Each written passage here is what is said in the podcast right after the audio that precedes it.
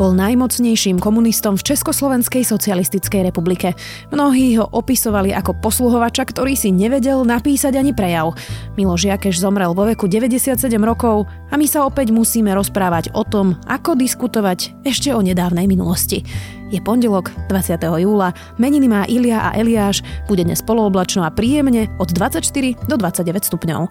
Vítajte pri Dobrom ráne. V dennom podcaste denníka SME moje meno je Zuzana Kovačič-Hanzelová. Pravidelne by ste mali počúvať nielen podcasty, ale aj investovať. Pravidelným investovaním do fondov cez ČSOB Smart Banking môžete získať to, po čom túžite, oveľa skôr. ČSOB. Pre vás osobne. S investíciou do fondu je spojené aj riziko.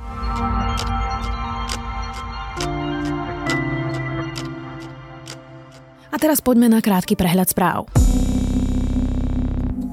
Sibírske rekordné horúčavy by neboli bez klimatickej zmeny. Už pol roka nezvyčajné vysoké teploty spôsobili požiare a boli by nemožné bez ľuďmi spôsobenej klimatickej zmeny. Ide o jeden z najsilnejších vplyvov klimatickej zmeny na počasie, aké sme videli. Pre Sibír, jej prírodu a obyvateľov to môže byť devastačné. Prvá arabská misia na Mars by podľa nového plánu mala odštartovať dnes. Sonda Amal by mala svoj cieľ dosiahnuť vo februári 2021. Okolo planéty bude obiehať najmenej 2 roky. Vybavená bude 3 typmi senzorov, ktoré budú merať komplexné zloženie atmosféry Marsu počas rôznych období. Vedci predstavili kameru, ktorú môžu nosiť aj chrobáky. Zariadenie má hmotnosť len 250 mg. Dokáže streamovať video na smartfóne vo frekvencii 1 až 5 snímkov za sekundu. Bezdrôtová kamera je čierno-biela a otáčať sa vie o 60 stupňov. Viac takýchto správ nájdete na sme.sk.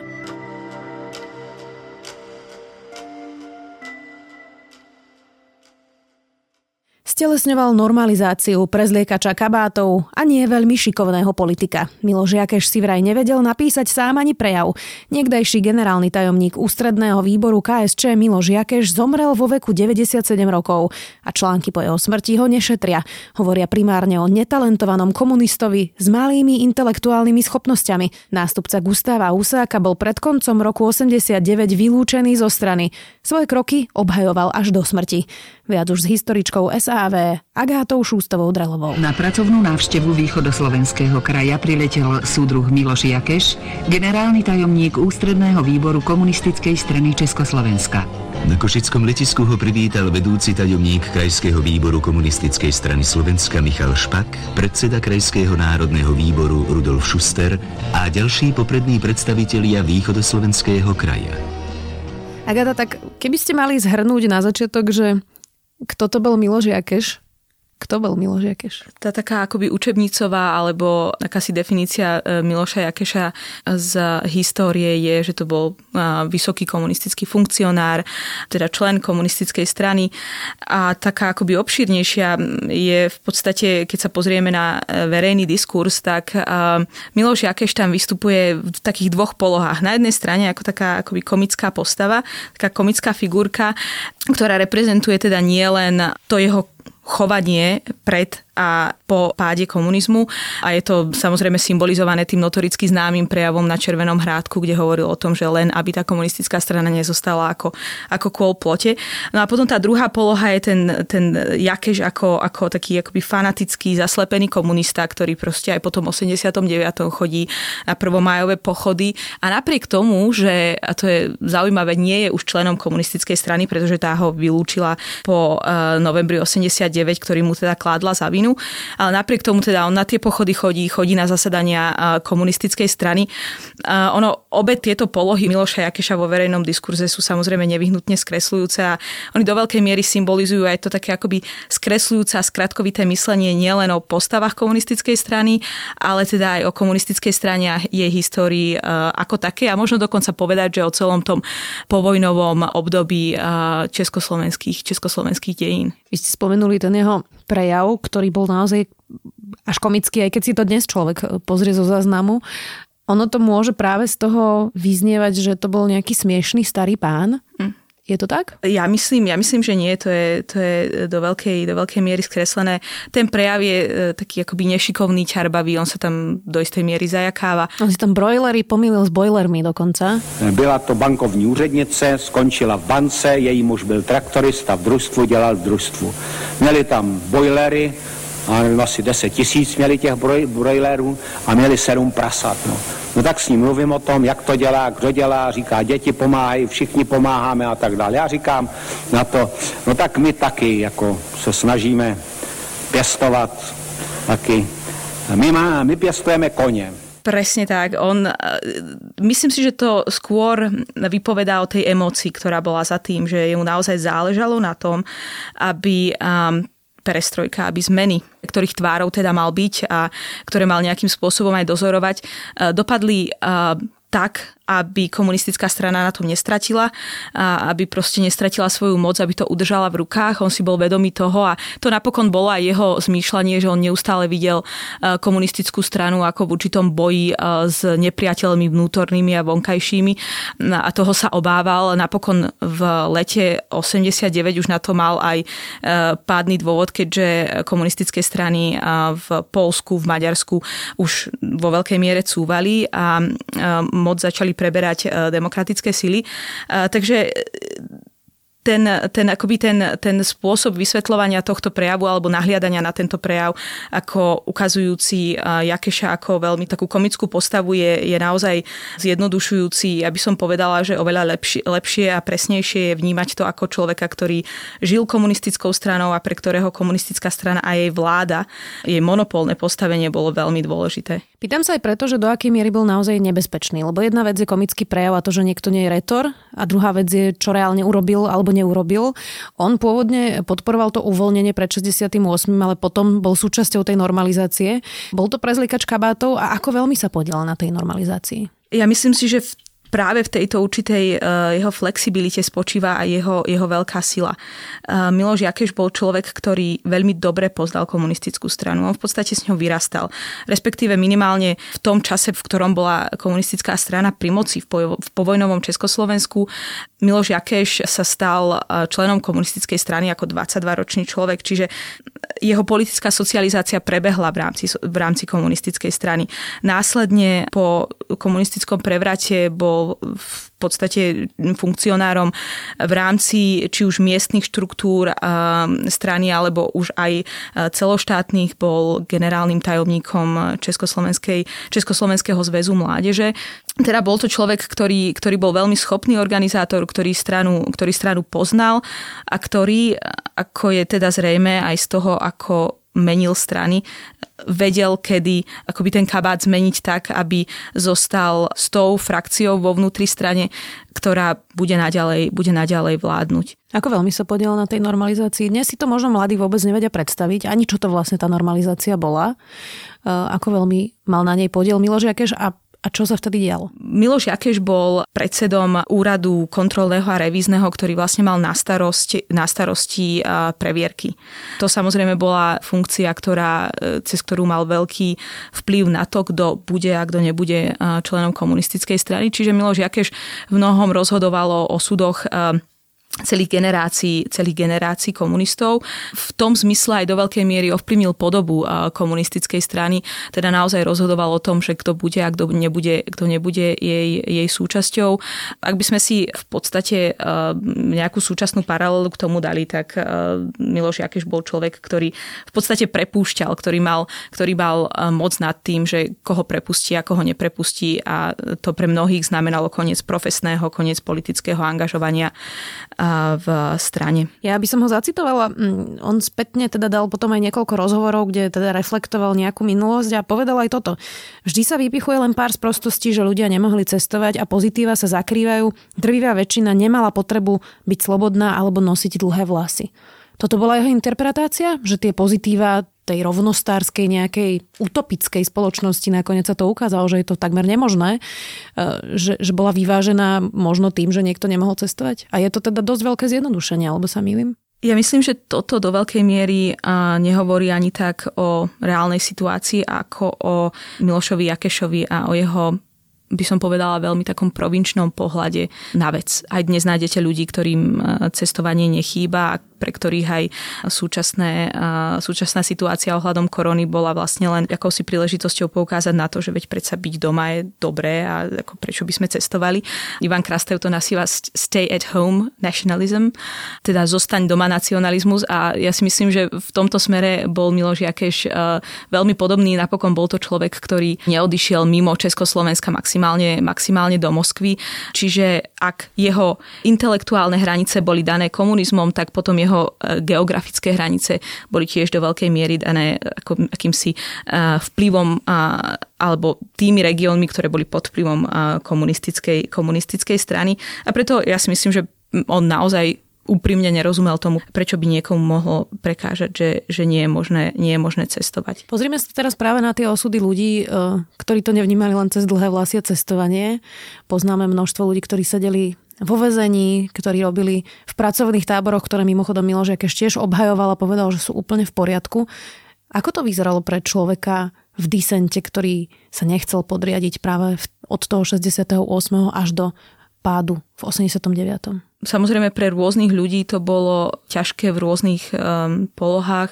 Ľudia, ktorí mali túžbu a mali vlohy a danosti a naozaj sa mohli realizovať na pôde intelektuálnej, boli samozrejme absolútne odstrihnutí od akéhokoľvek publika, čo naozaj pre ľudí ako sú spisovatelia, novinári, učitelia, pedagógovia, umelci, presne tak. V podstate pre nich je toto úplne absolútne vitálne a mnoho ľudí bolo vlastne poslaných do akéhosi vnútorného exilu.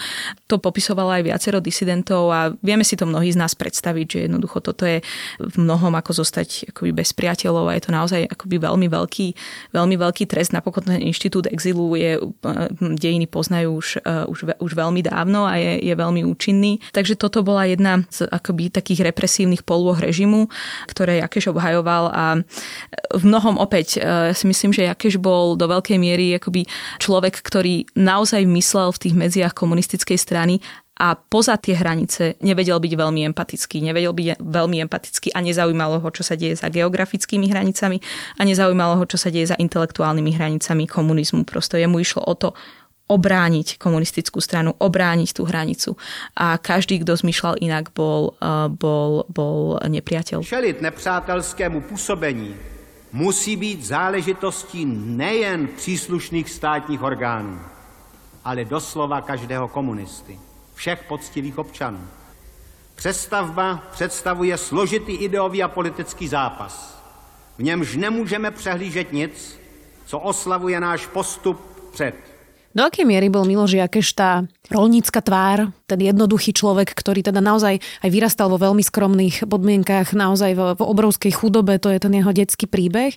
Do akej miery on bol vlastne iba tou tvárou pre bežných ľudí, a teda nejakou bábkou oveľa silnejších ľudí v pozadí, ktorí boli na tom teda intelektuálne zrejme lepšie. Narážam napríklad na Alojza Lorenca alebo iných pohlavárov, ktorí boli teda intelektuálne lepšie vybavení. Ja myslím, že v tomto bol komunizmus taký zvláštny, ale možno to nie je úplne netypické pre mocenské aparáty, že a to má tendenciu prekvapovať ľudí, ktorí prikladajú vzdelaniu veľkú hodnotu, že častokrát sú vedľa seba ľudia, ktorí sú veľmi vzdelaní, ale aj takí, ktorí nie sú veľmi vzdelaní, ale ktorí sa v rámci toho systému vedia veľmi šikovne pohybovať. A ja myslím, že nemusíme nevyhnutne o tom rozmýšľať v tom zmysle, že či on bol bábkou alebo nebol. Ja myslím, že v komunistickej strane od 70., 80., 90. rokov a napokon v komunistickej strane od začiatku vedľa seba existovali tie akoby robotnícke kádre a zároveň intelektuáli. Totiž tieto dva kádre boli na sebe absolútne závislé. A dokonca by som povedala, že tie takí intelektuálnejšie zameraní komunisti boli o niečo viac závislí na tých robotníkoch, pretože tí legitimizovali akoby ich oprávnenosť volať sa komunistami. Ešte minulý rok vlastne zahájila polícia stíhanie Miloša Jakeša, ale aj ďalších predstaviteľov, vrátane teda expremiéra Štrougala, a teda ten dôvod mal byť, že sa používali zbrane na československých hraniciach a teda kriminalisti tvrdia, že práve pre ich nečinnosť alebo súčinnosť, tak od 76. až do 89. bolo zastrelených alebo roztrhaných psami 9 ľudí, ktorí sa snažili prekročiť hranice. Toto je teda minuloročný update, ale ako je možné, že títo ľudia nikdy za svoje činy neboli zodpovední a nestáli pred súdom? Tých dôvodov je viacero a jedným z nich je samotná dĺžka komunistického režimu. Nacistický režim trval krátko a preto častokrát nebolo možné argumentovať tým, že tieto činy sú premlčané. V prípade komunistických pohlavárov to už možné bolo. Taktiež sa argumentovalo vysokým vekom a v tomto prípade je veľmi zaujímavé, ako tu funguje taká určitá selektívna empatia, že odrazu voči niektorým sme empatickí a začneme apelovať na to, že predsa sú to starí ľudia a preto by sme s nimi mali zaobchádzať opatrne. Napokon samotný prezident Zeman vyšiel na ich obranu práve s týmto argumentom, že predsa už ide o starých ľudí. Ja sa priznám, že neviem, do akej miery staroba zmenšuje zodpovednosť za to, čo vykonáme. Navyše nacistickí dozorcovia mali mnohí až 90 rokov a viac. Presne tak. Čiže toto je presne tiež dôležitý argument, že vlastne nacistickí pohľavári mnohí sedeli ako chatrní deduškovia pred tými tribunálmi a nemám dojem, že je na mieste, aby sme voči nim boli nejaký akoby empatickí a napokon na súdenie nejde o to, aby sme vyjadrovali empatiu, ale aby sme prišli na to, že či sa skutok stal alebo nestal. A ešte takým posledným dôležitým momentom, prečo to sa tieto veci akoby vliekli v Československu, a teda v bývalom Československu, v Česku a na Slovensku, je aj to, že častokrát orgány neboli súčinné, teda ktoré by mali spolupracovať pri vznášaní obvinení. V Čechách sa to podarilo prelomiť tým, že sa založil ústav pre vyšetrovanie a dokumentáciu zločinov komunizmu, kde vlastne začala spolupracovať státny zástupce, teda prokuratúra a polícia. Je to vlastne oddelenie v rámci českej polície a to v mnohom veci urýchlilo.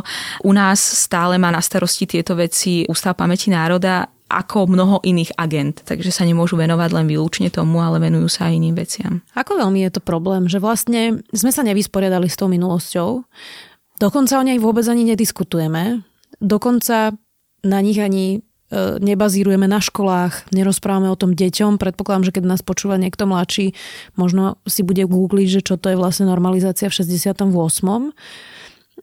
Bola to veľká chyba, že sme neurobili čiaru, nevyčistili stôl, pretože Martin Milan Šimečka hovorí, že keď prebehla revolúcia, že oni nemohli to vyčistiť od tých komunistov, lebo že by tu skoro nikto nezostal. Toto je samozrejme ťažká otázka.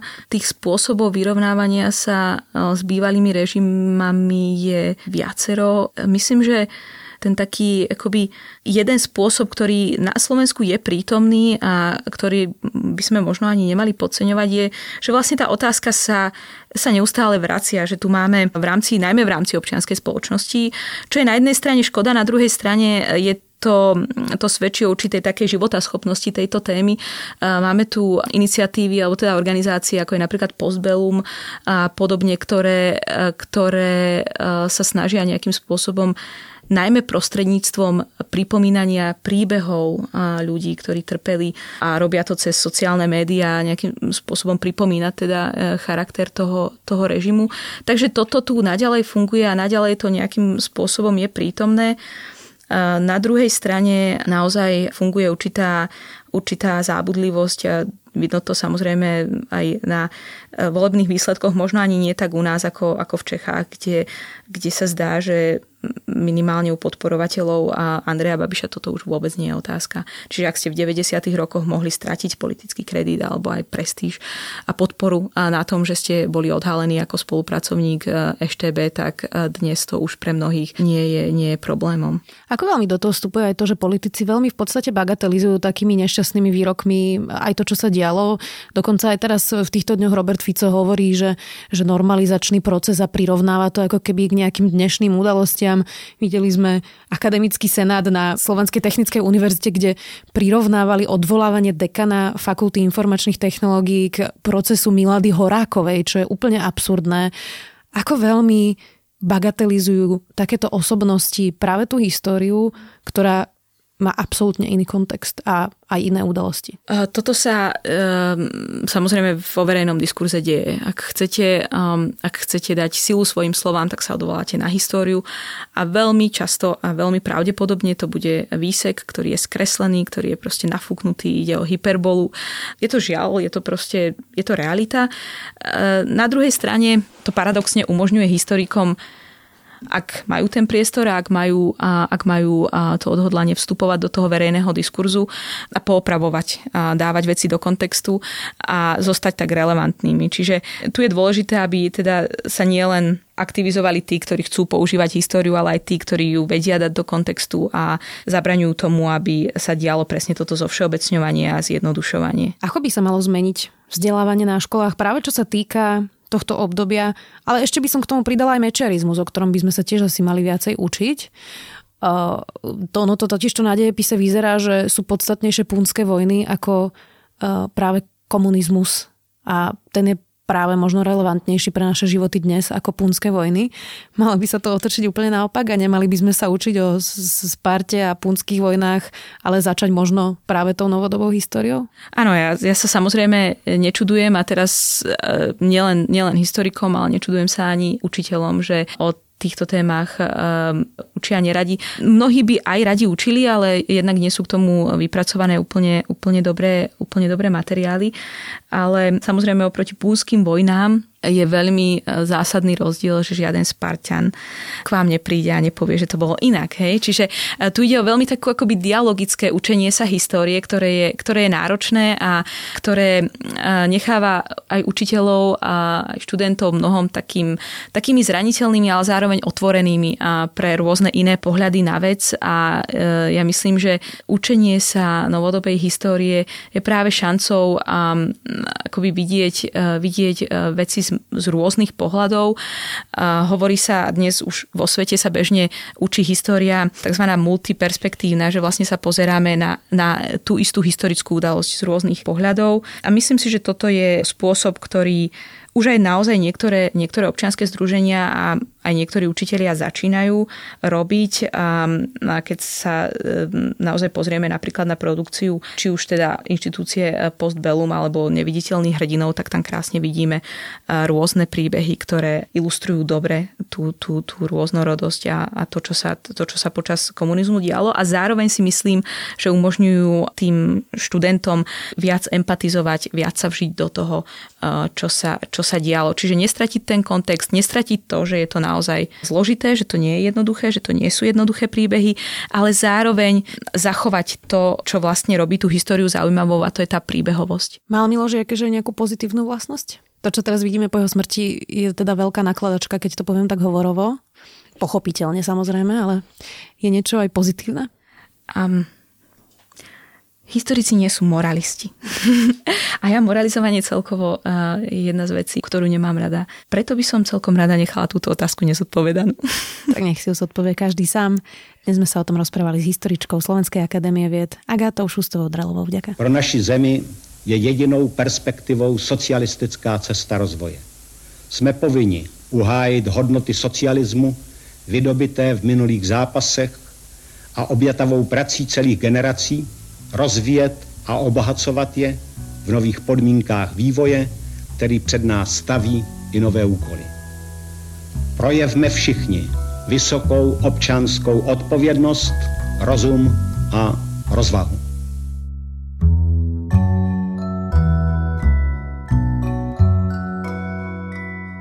Na HBO GO nájdete aj naozaj výnimočný film 1985. Je o mladom mužovi, ktorý príde na Vianoce domov späť do konzervatívnej rodiny a empaticky zobrazuje unikátny pohľad na homosexualitu v 80. rokoch. To je môj zaujímavý tip na záver. Želáme vám úspešný začiatok týždňa. Do počutia opäť zajtra.